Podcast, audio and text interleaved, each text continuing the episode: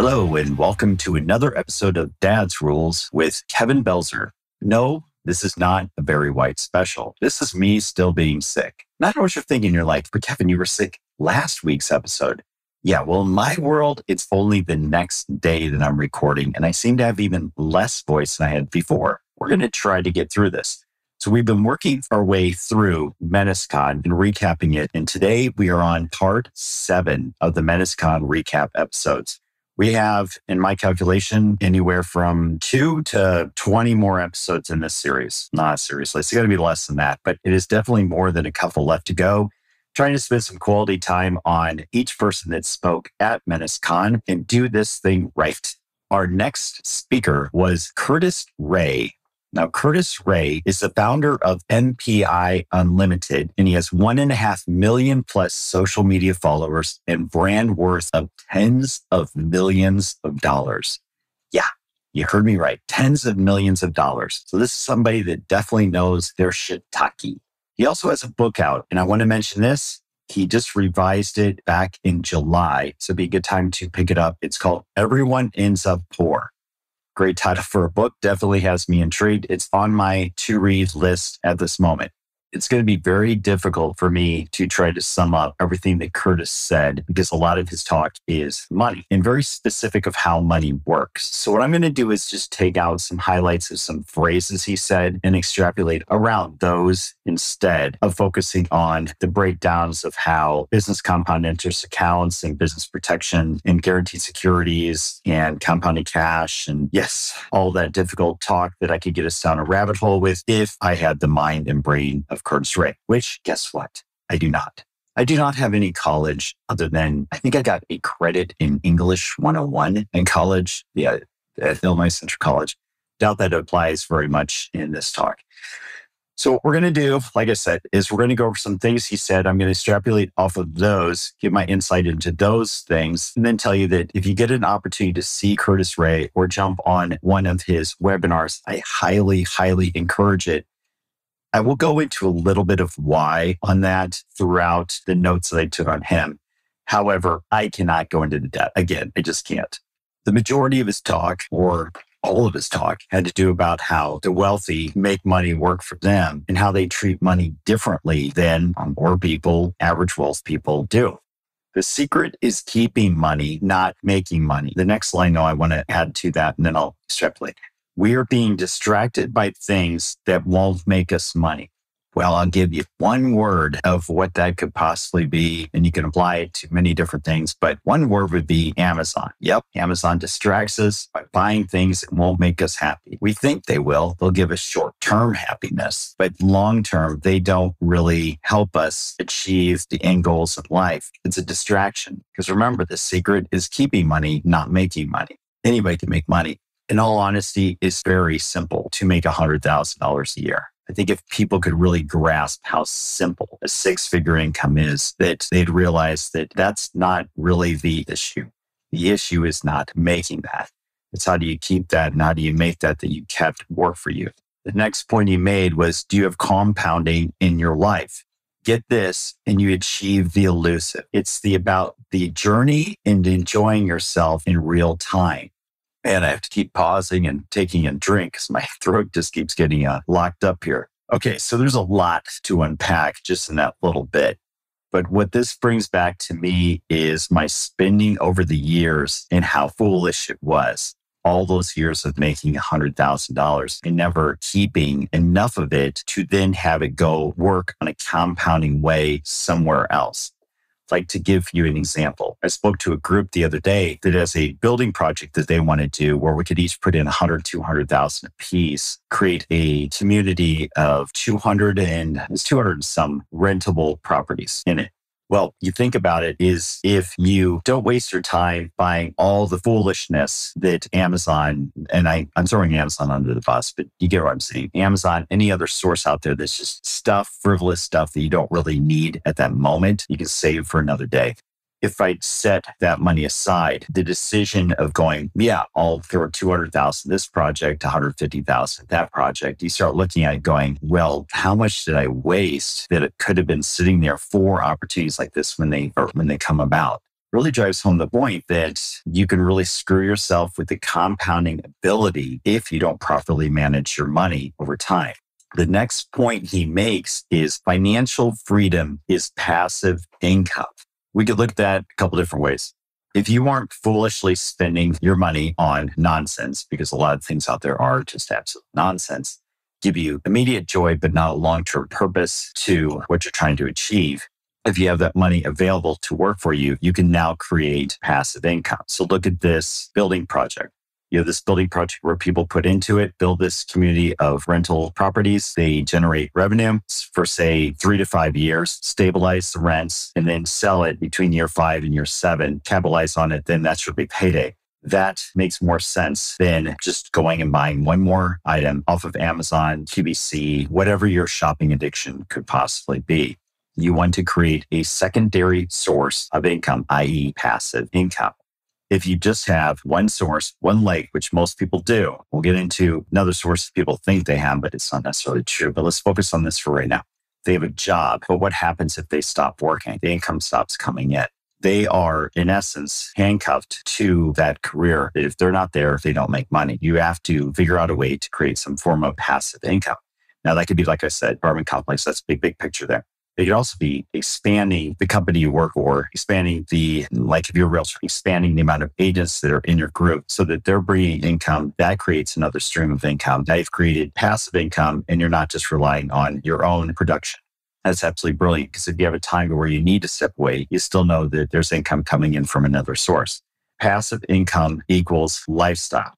What you're trying to do is you're trying to get it to a point to where your passive income gets to the point where it is at a level that you could live off of that comfortably. And I don't mean just getting by like social security because who the fuck can live on $1,100, $1,800 a month coming in? That's just absolutely ludicrous. I'm absolutely baffled when people walk away from me, even a fifty, sixty thousand dollar a year job because they think that they have to retire, but now they're collecting fifteen hundred, eighteen hundred dollars a month that's not living. That's, I don't even know how that's even surviving. I'm talking about real passive income. Let's look at it from the bare necessity of it needing to be equal to what you're making before. So if you were having a comfortable lifestyle at say 150,000, 200,000, and I mean like you're good to go.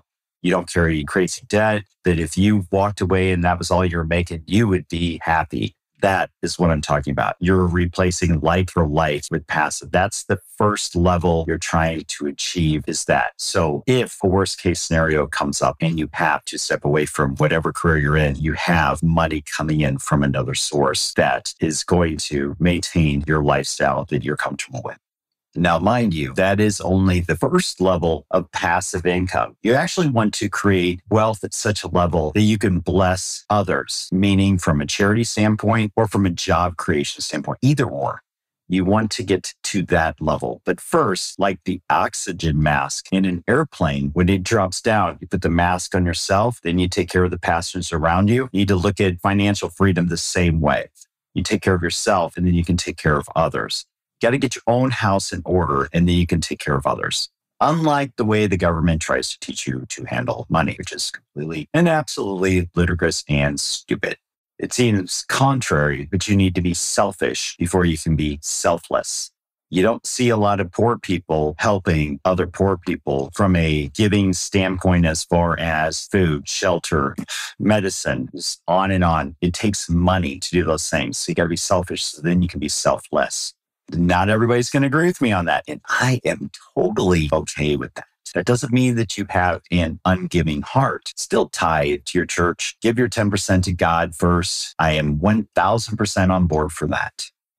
Next, he gets into some things that I'm going to read the words and we're not going to discuss them any further. Secure compound interest, money making money, retirement compound interest, business compound interest, build your own bank compound interest, We're going to leave all those for when you track him down and watch his talk. You get better info on those than I could possibly give. Next thing you spoke about though, debt means nothing. Financial freedom means everything. We're taught from a couple different schools here. You've got Dave Ramsey of the world saying, get out of debt, but is it good debt or bad debt? If I have all this debt on buildings that I own that create a return on my investment, is that bad debt? I don't think that's bad debt. I think that's good debt. I don't think you can just put everything in the pot of debt is bad. Now, bad debt would just be stupid purchases on your credit card. You totally understand that. But if it's debt that actually works for you and creates income, it's not bad debt. It's just money making money. Rich people have money making them money. Yeah, that gets into the what I was talking about before. The debt means nothing. Financial freedom is everything. So good debt, bad debt. Rich people have money making them money. Why not use somebody else's money to do that? Next few things he gets into. Yeah, not much I can go to as far as extrapolate on it from a intelligence standpoint just the overall theme of the next group of notes that I took had to do with how the wealthy can make money that the normal person, meaning 99% of people can't. And what it gets down to is 99% of people are told to do 401ks and IRAs and Roths and stuff like that. Well, have you seen what the market has done over the course of the past two years? It's not good. We went from 37,006 of a high. I could be a little bit off, but it was over 37,000 down to, let's pull up the phone app and let's look. Right now, we're at 28,726. That's a lot of drop. 37,000 to 28,7. You really want to depend on the stock market in your 401k? Because I can tell you what some of my stocks did and why I pulled the money out early because I was like, there's no way I'm letting this stuff get to zero the rich get to play in a world where they have income coming in in a different style than what we see. However, it normally requires a minimum of $5 million portfolio to start with. So he spent a lot of time on that in the whole MPI premium finance structure that he has. Because like I said in the beginning, he is the founder of MPI Unlimited. This is the reason that you want to see him talk is because of this feel like I should put a warning in here right now and go, look, I'm not a financial planner. Do whatever the fuck you want with your money. However, don't just look at one source and go, that's got to be it. Make sure you do some proper research on it so that you're not kept out in the dark down the line, literally and figuratively, because you don't have enough money. Okay, he spoke about never trust your business. And he said the reasons that businesses fail is one, because of cash flow, two, because of burnout, and three, because of innovation. 95% of all businesses go out of business. 78% of professional athletes go broke. 99% of Americans downsize at retirement. That's just awful. So you look at cash flow, meaning you have to have enough revenue coming in in order to pay yourself, to pay your employees, to pay your bills. Okay. That seems pretty simple.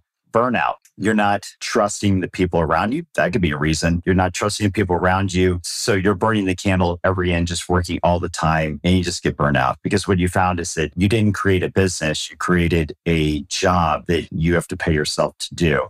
Lastly is innovation. Seen that many times. I actually wrote about this in my first book where I published the top companies or I published companies that were in the, the S&P 500 that were no longer there anymore. And it got down to innovation issues. And then all the new companies that were in there and they were innovating at this moment. But if they don't continue to innovate, they will eventually also be out of business.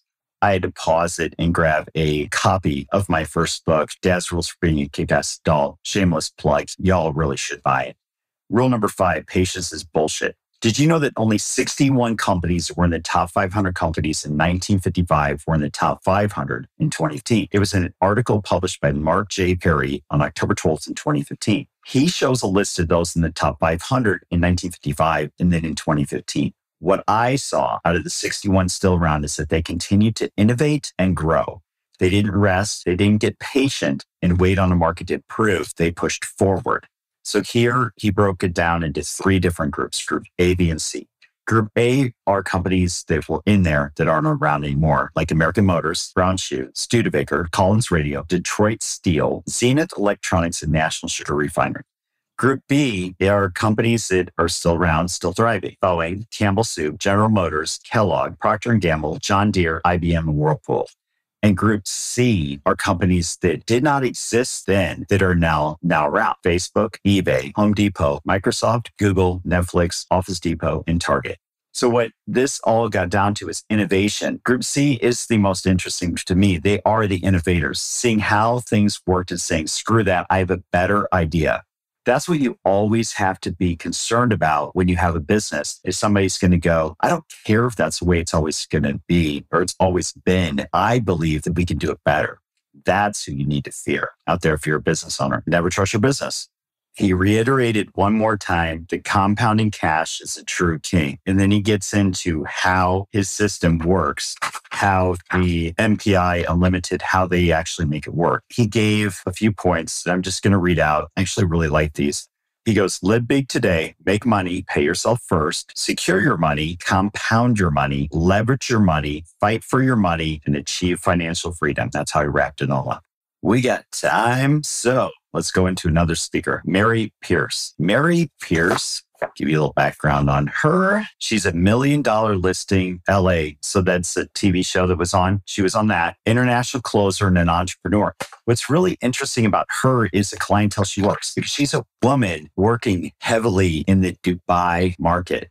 Not sure if you're familiar with that culture or not, but that is definitely not the norm most of the time in a culture like that, they have zero respect for women to be successful in that environment, that says a lot about how badass Mary Pierce is.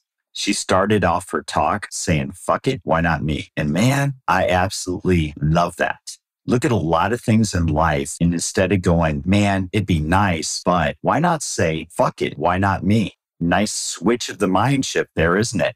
Next thing she says, keep pushing through fear. Fear is such a funny thing. It's our brain trying to protect us from things that have not happened yet in our life. So it's not in our database that it's a possibility yet. So what we have to do is we have to break through that protective barrier in order to achieve greatness. Sad thing is most people will not. The 80 20 rule says that less than 20% of the people will get 80% of the results. 80% will get 20% that can be applied to a lot of things. And, and I honestly think that in success, it is less than 20% that truly succeed. 20% may have some success, but you're down to single digit or even a point of 1% of those that truly succeed in life. Because what they did is instead of settling for that crippling fear, they had Mary's mentality of, fuck it, why not me? Why can't I do this? You know, look at like like a guy like Dyson who invented the Dyson vacuum cleaner. He goes, Well, fuck it, why can't I invent a better vacuum cleaner? It doesn't matter that it's been around all these years. Why can't I make a better one? Same thing with what we're seeing in car technology right now. Same thing we're seeing in how Amazon revolutionized how packages get around the world. And UPS and FedEx and all these other companies said, well, we think that we can do it better than the post office. Look, innovation happens because somebody said, fuck it, why not me? Why can't I do this? Why should I accept the fear and just go into the fetal position, accept this as my end reality? Mary has a never give up mentality that's a mentality that we all need to embrace is never give up. Never give up until that last breath. And even then, try to fight for another. Last thing she said was accepting challenges and rise above them. If you want to get to another level in life, you cannot live like everyone else, like the majority of people. You have to take challenges. You have to take risks. You have to push through the fear and have a never give up attitude. All right. How about one more? Nikki T hit the stage again. Nicholas Trevillian. If you don't remember, let me educate you. Nicholas Trevillian, co-founder of Menace, host of the Triumphant Life podcast, and a business and strategy coach. He also helps people publish books that generate income for them. Very big deal. He took a little time on stage, so I feel I can fit this in real quick, and then we'll start fresh with another person on the next episode. The next one may take a whole episode just in themselves. Okay, so Nick said he actually asked a series of questions. Who is my dream client? Whatever industry you're in, who is your dream client? Actually spend some time, write down on a sheet of paper who your dream client is. Spend a little time on this. This is not a rush kind of thing. So if you want to pause this write that down and then think about it later, great. Very good idea. I just came up with right there. What problem do they have? So that dream client of yours, what problem do they have? So figure out what that is now you can come to I help who do what. What you're doing here is you're narrowing down yourself from what I spoke about in a prior episode from Jason Von Payne of someone that is a going shotgun approach rather than sniper approach.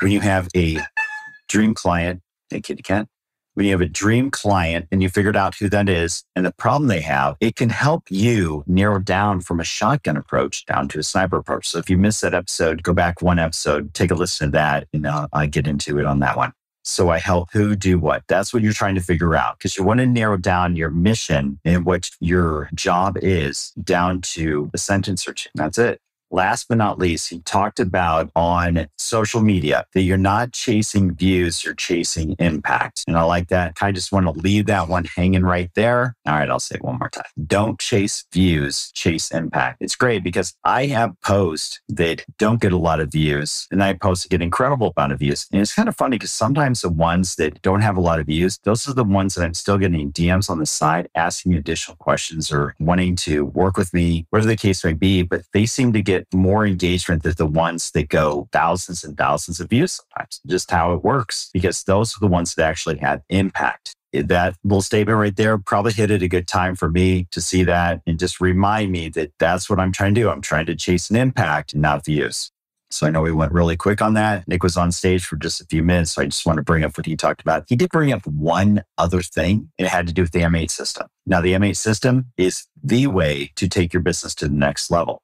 However, leave that teaser right there. We're going to put pin in that because when I'm done with the whole MenaceCon recap, I'm going to give you an episode that is just flat out a case study about me personally and what the M8 system did for me. And I think it's going to flat out blow your mind. And once you, as a small business owner, entrepreneur, want to join the M8 system and see the success that I have had.